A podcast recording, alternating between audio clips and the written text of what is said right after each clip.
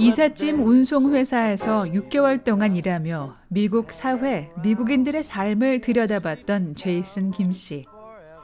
국가가 정해주는 일을 하는 것이 아니라 삶의 배경과 형편이 다른 사람들이 선택할 수 있는 직업은 무수히 많다는 것을 배웠습니다.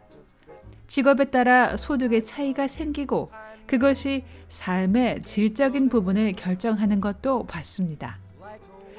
나이 들어 새로운 곳에 온 이민자들이라 해도 선택할 기회와 시간은 누구나 얻을 수 있는 사회에 왔다는 것은 자신의 미래 역시 오늘 내가 선택한 하루로 열릴 수 있다는 설레임도 느낄 수 있었습니다. 그러나 제이슨 씨는 업무 일정이 매일 달라지는 이삿짐 운송회사에서는 오래 머물 생각이 없었습니다. 고정적인 그런 스케줄에 맞춰서 진행된 게 아니었습니다. 그러니까 밤에도 시작할 수 있었고 낮에도 일을 때로는 밤에도 늦게 일을 해야 될 형편이고요. 그리고 또 타주로 이렇게 드라이빙을 해야 되는 형편이고 왜냐하면 그 이사를 하시는 분의 주거지까지 가야 되니까요. 제이슨 씨는 이삿짐 회사에서 6개월 동안 트럭 운전 기사 경험을 쌓은 경력을 갖고 다른 회사로 옮겼습니다. 수산물 중간 도매상이었다고 말하는데요. 제가 일을 일찍이 시작해야 될 형편이었어요. 왜냐하면 보통 그때 저희가 딜리버리하는 카스터머가 오프닝하는 시간이 이제 아침 시간이 많았어요. 아침 시간대.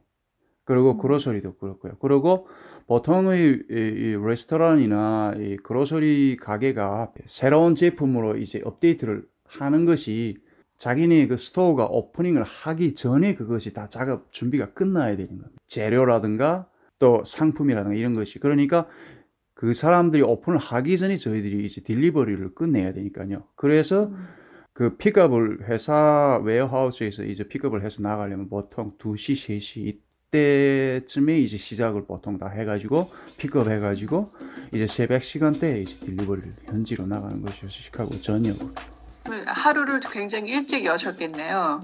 예, 당연히 이삿짐 센터에서 일할 때보다는 좀 더 정해진 시간대에 일을 할 수 있는 기회를 제가 잡았다고 볼 수 있죠. 그러니까 새벽 3시 보통 시작을 해가지고 오후 2시나 3시경에는 보통 작업을 뗄 수 있는.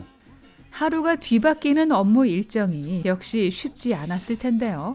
하루 일과가 어떠셨나요? 보통 제가 깨어나면 이제 2시경에 깨어나거든요.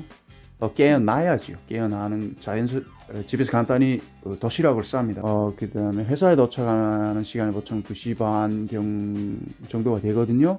그럼 도착하자마자 이제 회사에 가서 그 디스패치 가가지고 제가 어느 지역으로 이제 오늘 그 배송을 나갈 것인가 하는 그거를 배차를 받아요. 그러면 그 회사가 쭉 그 트럭이 한 보통 30대 정도가 있었거든요. 그 루트가 다 달라요, 가는 것이. 그리고 카스터머도 다르고 10곳 내지 15군데 최고 20군데 정도 되는 서로 다른 그 카스터머 배차를 나가니까 그거를 쭉 요해를 합니다. 트럭을 배정받고 물건을 트럭에 싣고 배송지를 확인하는 등 적지 않은 시간이 걸리는데요. 그러려면 보통 5시 반, 5시 그 정도 되거든요. 그때쯤이면 이제 회사를 각기 출발을 합니다. 저 혼자뿐이 아니라 이제 보통 20명 정도 돼요. 그 가는 곳은 다 서로 방향이 다 시카고 서부 지역, 남부 지역, 뭐 동부 지역, 북부 지역 다 다릅니다. 그 멀게는 위스콘신, 메디슨까지도 가기도 하고. 그야말로 그때 지금도 가끔씩 제가 기억을 더듬어보면 눈코 뜰 새 없는 시간이죠. 일단 딜리버리가 시작되면요. 최소한의 시간, 재빨리 그 딜리버리를 하고 고객이 사인을 반드시 인보이스에 받아야 되겠다. 이런 식으로 이제 점점 멀어져 가는 겁니다. 회사. 그 보통 하루에 200마일 정도예요. 그렇게 딜리버리하고 회사로 복귀하는 시간대가 이제 보통 이제 1시 반이나 2시, 2시 반. 이 경우에 보통은 다 복귀를 합니다. 하루 주행 거리가 많게는 320km까지도 달리는 것인데 당시 시간당 $15 수준의 임금을 받았습니다. 영어만 아니었다면 더 빨리 적응하고 익혔을 업무. 두석 달간은 정말 끊임없는 도전의 연속이었어요. 그 영어를 해결하기 위해서. 왜냐하면 현지에 카스터머 확인을 시켜줘야 되고 사인을 받아야 되고 그 과정에 영어를 필요로 하지 않습니까? 대화를 해야 되고 최소한의 요구 조건을 충족해야 되니까 그걸 위해서 짬만 나게 되면 정말 주말이면 그때 기억이 납니다. 그 사전을 뒤집어보고 그리고 스마트폰을 당연히 가지고 있었으니까 정말 구글 트랜슬레이터 그 통역한테 되게 감사해야 될 부분이 많습니다. 그 도움을 많이 받았습니다.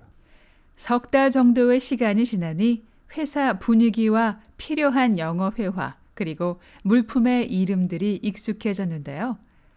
제이슨 씨에게 이곳에서는 얼마나 근무했는지 물었습니다. 그 회사에서 3년 정도 일했습니다.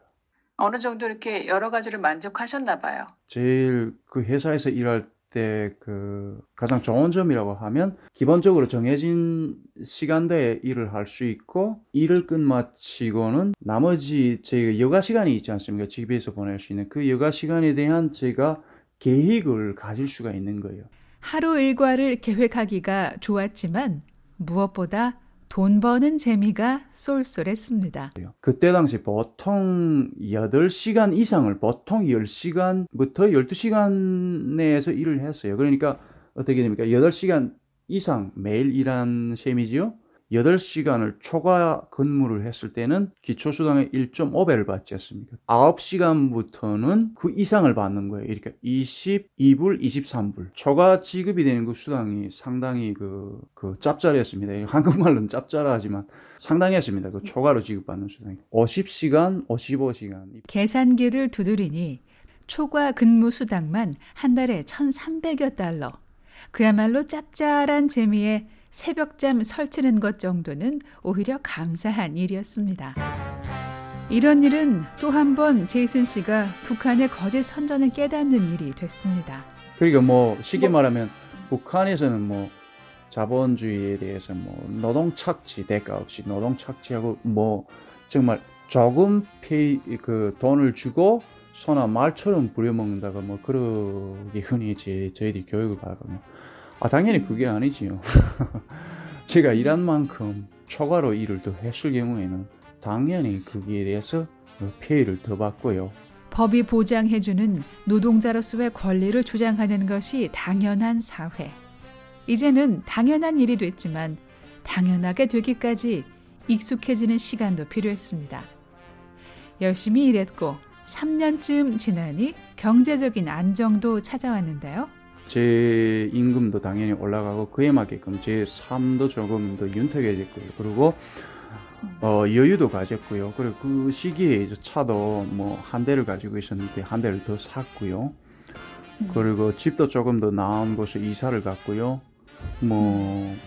여유가 생기다 보니까 이를테면 가끔 쇼핑도 가서 집에 들러보면 또 가구도 좀 있어야 되겠네. TV도 조금 작은 것 같은데 좀 더 현대적으로 최근에 나온 신모델로 좀 바꿔야 되겠네. 이런 식의 참 그때가 좀 삶이 알차고 즐거웠고